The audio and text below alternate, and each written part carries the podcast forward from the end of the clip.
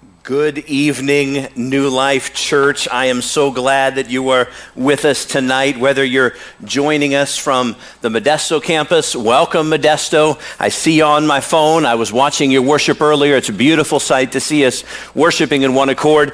Or whether you're from the Lathrop campus here, amen, or from the online campus, or today we welcome our brand new, our newest campus, the launch gathering taking place right now in Dacula, Georgia, suburb of Atlanta, Georgia. Come on now, give it up for Dacula. All of you that are there, we're so proud of you for being there, for meeting together, and we pray that God's blessing will rest upon you. And of course, we're, we're championing also our Manteca campus and our Spanish campus that meet, meet later this weekend. I want to start off today uh, as time is, is short, but I've got a lot that I want to share with you that the Lord has been dealing with me. We are going to go on a journey, all of our campuses, on a journey starting today. Now, I'm not introducing a series of messages because a series of messages typically takes a portion of scripture or a book from the Bible and we go through it and we kind of dissect it and look at it. This is a theme we're going to be exploring a theme for the summer. For the next eight weeks, we're going to be taking a look through different types of messages, maybe even a series within the theme. Just kind of roll with this. But the theme that we're looking at for the next eight weeks is the theme of healing. Of healing. We're going to look at you being healed physically and emotionally and spiritually and relationally and financially and socially and every possible way. But today, I want to start off with a unique way of looking at this theme of healing. So I'm going to need the people that are here with me to participate. Can you say yes? yes? And I'm going to need the people that are in Dacula, Georgia to participate with me. Can you say yes? And I'm going to need the people in Modesto to participate with me. Can you say yes? Praise the Lord. Here we go. How many of you participating by raising hands wherever you're at? How many of you have ever done something that you're really ashamed of? Yeah, hands are going up all over the place. Now I need you to turn to your neighbor and tell him what it. No, I'm just kidding. We're not doing that. We're not doing that. Don't have to tell anybody what it was. But we've all done something that we're really ashamed of. And so what we're going to do is, uh, is first of all, I want you to understand that shame is the strongest unhealthy driver in most people's lives. Shame. Uh, we need to be healed of unhealthy shame in our lives. And so today we're going to talk about being healed from the shame that you feel. And so, what's interesting to me, if, if you go all the way back to the beginning of the Bible, all the way back to the book of Genesis, the very first book in the Bible, you go back to the Garden of Eden where Adam and Eve were at. And in the, in the second chapter of the book of Genesis, you kind of see this powerful example of life before shame and then the tragedy of life after shame. See, you've got Adam and Eve that are in this in the garden, and and at the very end of chapter two, there's this oftentimes overlooked verse kind of tucked in there. It's the very, very last verse in Genesis chapter 2, verse number 25. If you're not careful, you, you, will miss it. Here, let me read it to you. The man, that's Adam, and his wife, that's Eve, were both naked, and they felt no shame. The man and his wife were naked and they felt no shame. This is incredible to me. Not, not the naked part, but, but, but the, the, the no shame part. Because you've got this couple who should feel extremely vulnerable, right? They, they, they should feel maybe that vulnerability that you would feel when you don't have any clothes on, right? But there's no sense of embarrassment. There's nothing to hide. There's nothing weighing them down. They were both naked, the Bible says, and they felt no shame. That was before the curse. No shame was before sin entered the world. Then the serpent came, we know, and, the, and he tempted them to disobey God, and sin entered the world. Let me be very clear they sinned. They sinned. I say sinned with emphasis because we live in a culture today that says it's politically incorrect. Don't tell me, Troy, that I have sinned. It may be politically incorrect, but it is biblically correct because we have a very holy and righteous and perfect God. And anytime we don't live up to his standards, we fall short. That's what the Bible calls sin. And we'll address the elephant in your life and in mine. Not to make you feel bad, but to draw you into the light.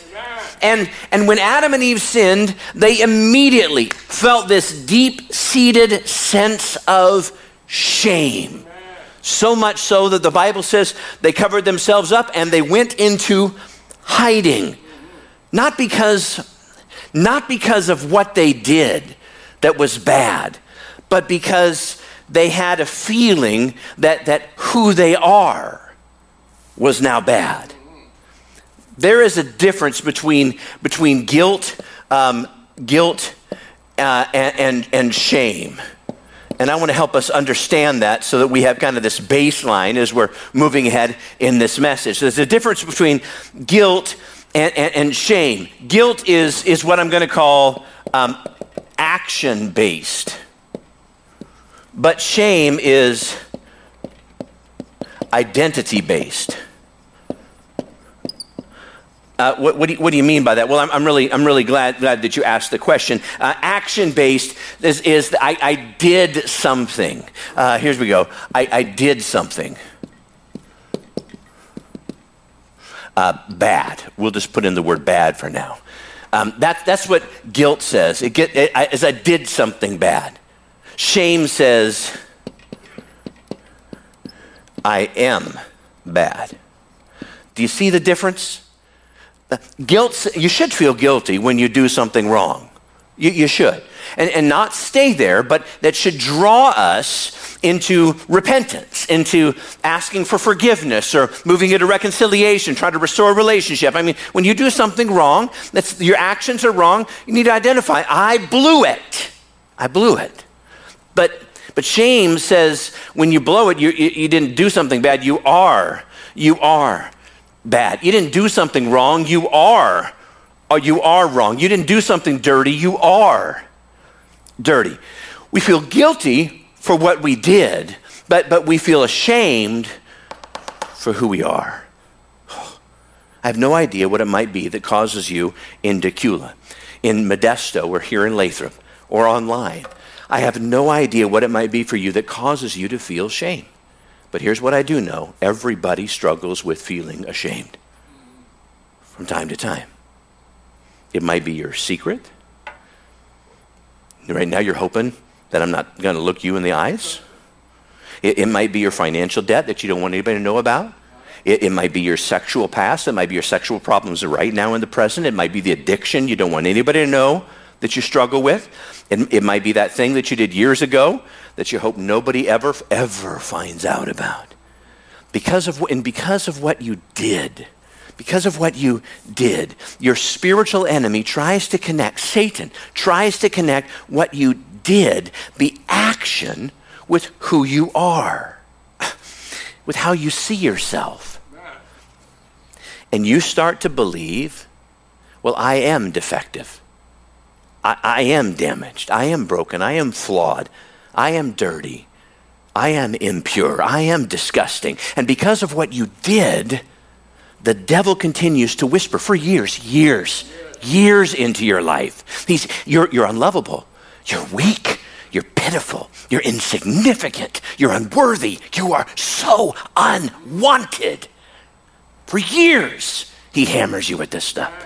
And without knowing it, he's slippery, he's slimy, he's sleuth without knowing it, we can take something that we did or even something that happened to us and we wrongly connect it with our identity, with who we are. And we start to live with shame based thinking. Guys, this is huge. We need to be healed of this.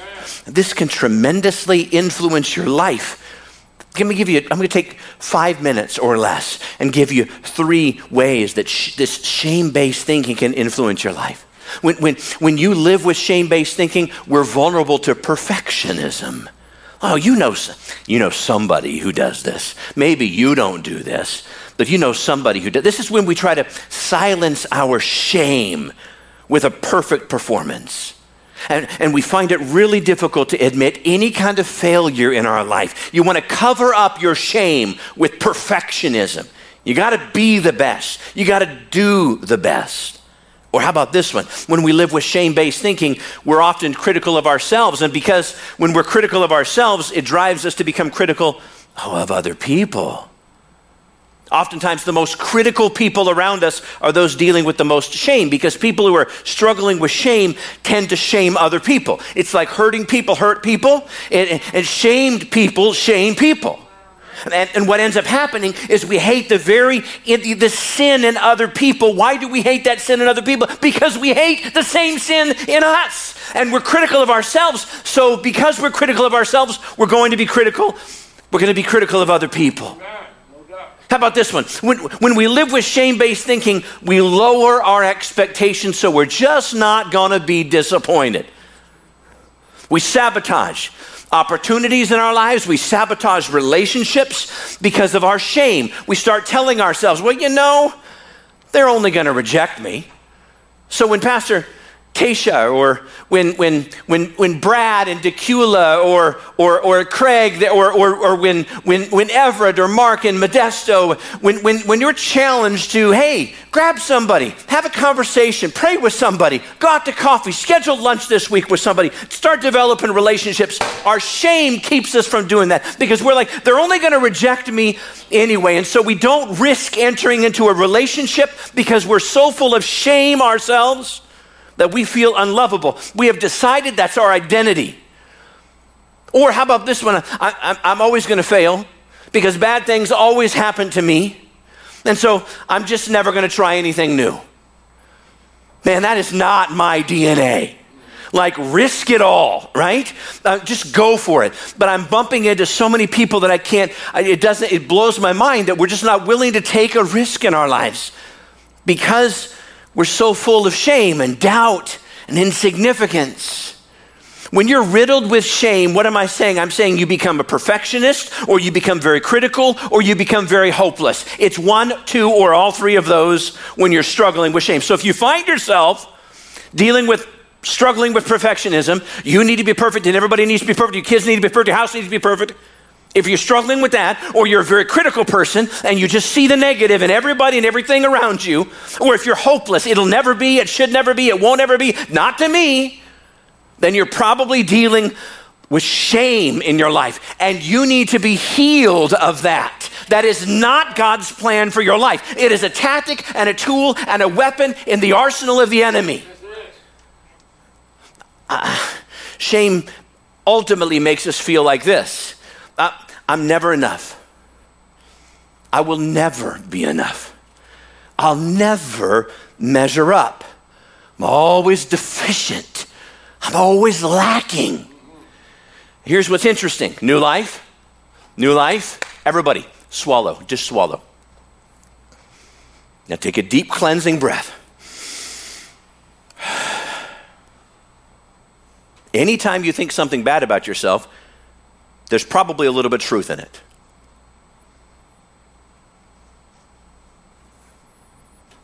I'm never going to be good enough. True statement. Welcome to New Life, where we make you feel good about yourself, right? Hey, glad you're with us today. What I'm trying to say is, we are inadequate we are n- not good enough. We're going to be rude and selfish and fill in the blank. There's probably truth to all of that. Why? Because we've all sinned, Romans 3, and, and fallen short of the glory of God. The problem, here's the problem. Y'all with me? Dial in for a second. Here's the deal. The problem is, as long as you are focused on you, you will always be vulnerable to shame. Let me say it again. As long as you're focused on you, you will always be vulnerable to shame. You'll always be vulnerable to shame. Why? Because you are not enough. Maybe you remember the story in the Old Testament about God's people, the children of Israel, who were tragically um, uh, put into slavery for some 430 years. So we have this 430 years is like a long time. So we have this generation after generation after generation of people that are born as slaves. all they know is, I'm a slave. I feel worthless. I feel invaluable. I'm, I am, my life is nothing. And so for 430 years, day after day, week after week, month after month, and year after year, they believe the lie. You are not valuable whatsoever. And then, oh, then this, the turn of the story, this climactic kind of part, the, the, part in the movie that you always love. Charlton Heston steps up, you know what I'm talking about, right? And the part of this movie that God raises up Moses who says, Let my people go. And God miraculously delivers his people from this slavery. The tragedy of the story is this they were outwardly free, but inwardly they were still slaves. They were out of slavery, but slavery wasn't out of them. Uh, that's like so many of you Lathrop, in Dacula, Modesto, online. It's like so many of you. I get it. You, have been freed, you, you've been forgiven by Jesus, you've given your heart to Jesus, you, you've accepted his forgiveness, but you haven't accepted his healing. So some of you are still slaves to the same shame. It's not true about you. And that's why the only way to heal from your shame is to move your focus from whom I'm not to who Jesus is. Uh, it's to take the focus off of me entirely and put the focus on to Jesus. Because some of you, although you've been forgiven by Jesus and He doesn't hold a single thing against you, and He remembers your sins no more, He intentionally casts them into the sea of forgetfulness. But you're still living with and consumed by and driven by this shame based thinking. You're believing that you're something evil and vile and wicked, and you're not. According to God Almighty, you're not. Hebrews chapter 12 powerful verse speaks to this a little bit. I really want you to get this, honey. It's Jesus, it speaks of Jesus on the cross preparing to give his life for you and me. And Hebrews 12, uh, chapter 12, verse number 2 says, For the joy set before him, that's talking about Jesus, he endured the cross, scorning its shame and sat down at the right hand of the throne of God. Did you catch those words? Three little words in color on your screen. Scorning its shame. Okay, I need you to get this. Every fiber of Jesus, every part of heaven in flesh, loathed, I mean, hated, scorned, despised the shame, the shame that robs people from intimacy with God. From the very beginning, now, God, don't get me wrong, God hates sin, right? But He loves the sinner. Yeah, you got to separate that out. God hates what we've done, but He doesn't hate you. It's just the opposite. He loves you so much that He wants to rectify and reconcile you from what you've done. That is a loving, awesome, wonderful God. And you can't outlive, outrun, or outlast His grace. His grace is greater than anything you can fill in the blank. And some people, uh, from the beginning of time, God has always hated this thing called shame. Now, He hates sin, so we got to deal with our sin, but I'm talking about when you've been forgiven of your sins and you've asked God to help you and to free you and to forgive you, but you can't stop living as if that sin defines who you are. You're living a shame based existence. God hated shame in the garden. He hated how Adam and Eve felt when they had sinned. He didn't like the sin. He dealt with them. There was a consequence for it, but he hated how they felt. Why are you hiding? You don't need to hide. I've been walking with you in the coolness of the night. I am with you. I will always be with you, God says. He hated the shame when David committed adultery with Bathsheba. Now, David had a consequence to his sin. We always do. Can God be mocked? Galatians 6 4. No. A man reaps what he sows. But God hates the shame that's associated with your sin. He despised it when Peter denied him three times. But he didn't hate Peter. I, he loved Peter enough to say, Do you love me?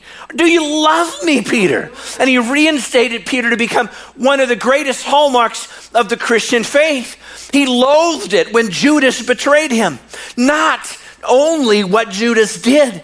But God's desire was never for Judas to go take his own life. Not at all. God hates, loathes, despises the shame that Satan tries to put into our lives. And in the very same way, God scorns the shame that crushes your soul and kills your joy. He despises the shame that you feel from your lies and your hidden eating habits and your secret sexual sin. He loathes the shame you feel from your financial failures and your deepest secrets and your darkest hurts. He scorns the shame of how you feel when you look at the wrong thing or you think the wrong thought or you say the wrong words. That he hates the shame that you endure because of what you said, because of what you did, because of what maybe you didn't do that you should have done. He despises the shame that you feel from your self doubt and your self hatred. He scorns the shame of what you felt like back then and what you feel like even today. Man, I hope you. I hope you are getting this today. I hope you're understanding what I'm talking about when I'm talking about and speaking on this subject of, of, of shame. Jesus Christ, who came in the flesh, the Son of God, was stripped down naked, placed upon an instrument of torture called the cross, and his creation, the people that he loved, that's you and me, mocked him and cursed him and spit on him. And in this moment, Jesus looked, in this moment, Jesus looked at the shame. I want this chair to represent, personify a, a, a being, if you will, called shame. And Jesus looked he looked at that shame and he stared at the shame and he gave focus to the shame. And when he did, he said, he said, I despise you, shame. He's hanging on the cross. You are nothing to me, shame. My Father sent me to seek and to save the lost. My God gave me a purpose to give my life as a ransom for many. And shame, you have no power over me. You have no power. You have no jurisdiction. You can't distract me. You can't discourage me. And you can't defeat. Shame, I am putting you on notice. You're just about done. And then Jesus Christ, in his final breath, looks up to heaven and says, Father, Daddy God, into your hands I commit my spirit. It is finished. And the Lamb of God gave his life for the forgiveness of our sins. And when he breathed his last breath, the Bible says that the earth shook and everything went dark. And day one, people waited. Day two, they lost hope. Day three, I guess he wasn't who they said that he was. But on that third day, when a couple of ladies went out early in the morning to go check on that grave. The stone had been rolled away and the tomb was empty, and Jesus was not there. He had risen, and because of his death and his resurrection, we can be made new and we can be healed of our shame. We don't have to be there any longer. There is no there is no more shame because of the resurrection of Jesus. Somebody Somebody may have told you, shame on you. I know the devil has told you over and over again, shame on you. But God says, but God Almighty says, shame off you. There's no shame on you anymore. It may be a tactic of the devil, but God says, shame off you. I came to tell somebody today, because of who Jesus is and because of what he's done, you are worthy of love. The cross of Jesus Christ was for you, the empty tomb was for you. Jesus looked. Here's what happened He looked, He pierced through time and through space. And He looked some 2,000 years into the future. And I believe that He saw you here today, knowing what you've done and the shame that you have endured and for the joy set before him, he conquered shame to set you free. And that is what gave him joy.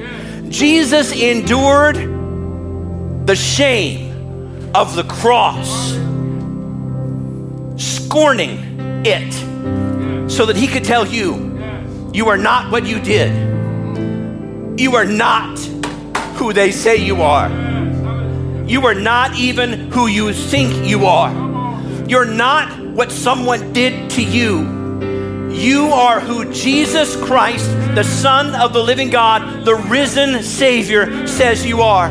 And I declare to you today that He says, if you are in Him, you are free. You are forgiven. You are changed. You are redeemed. You are blessed. You are complete. You are chosen. You are accepted. And you are healed. So, no more shame no more shame. No more shame. Shame off you. There's no more shame, not in this house. There's no more shame in this house. There's no more shame in Modesto. There's no more shame in Dacula. There's no more shame. There's no more shame. No more shame. Mighty, mighty God, we come together tonight and we bow our hearts today in prayer. Thank you, Jesus, that when you died upon the cross, you didn't just die so we could be forgiven, although we thank you for that. You died so that we could be free. When you said it is finished, it was so complex. Part of what was finished was you scorned the shame, despised the shame, not just the shame that you were supposed to experience, but the shame that's being held over our heads day in and day out by the enemy of our souls. so I know, I know that across our family of churches, that there are many people that are struggling with this shame thing. They've asked for forgiveness. They felt so ashamed, felt so ashamed that what's happened is it's become a cycle.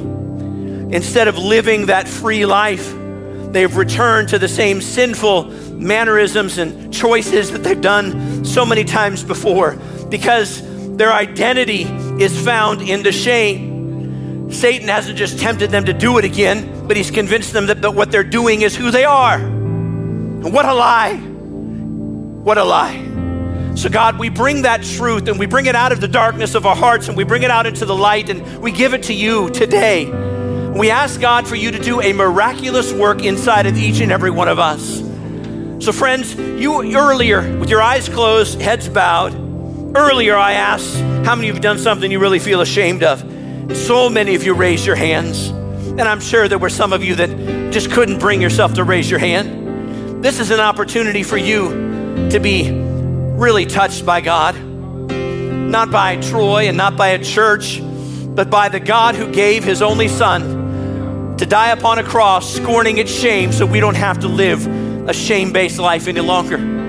So if you're struggling with shame, you're ashamed of your past, you're ashamed of what you've done, or ashamed of what you thought, you're ashamed of what you did so long ago, or you're ashamed of what you're still doing. Maybe you're ashamed of what somebody else did to you. I'm telling you, it's covered by, washed by the blood of Jesus Christ, meaning that He is here to strengthen you, to forgive you, and to deliver you. So if you've been struggling with that, I'm to pray for you right now. Would you just slip your hand up all over these campuses in Dacula, here in Lathrop, in Modesto? I've been struggling with shame, and I don't care if anybody sees my hand because they probably are too. Maybe you find yourself in a, your, your perfectionism or you're, you're very critical or, or, you're, or you're dealing with this, this ongoing pressure in your life. You just feel like you just can't be good enough, struggling in your life. You want God to help you with the shame. Mighty God, you see the hands, and more importantly, you know the hearts. I ask God that you'd strengthen and deliver and renew and encourage. Mighty God, would you help us?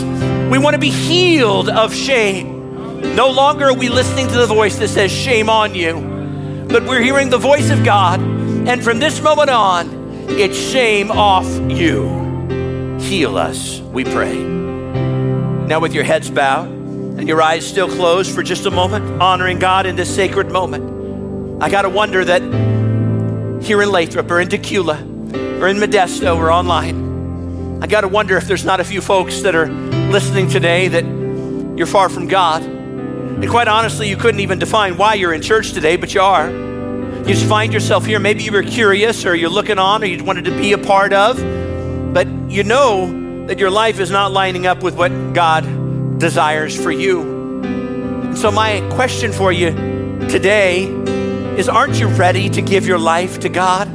Aren't you ready to submit your life to Jesus Christ? He's been chasing you and pursuing you. It's been divinely orchestrated and ordered of Almighty God that at this moment, this time, on this day, that you're to be right here hearing this message.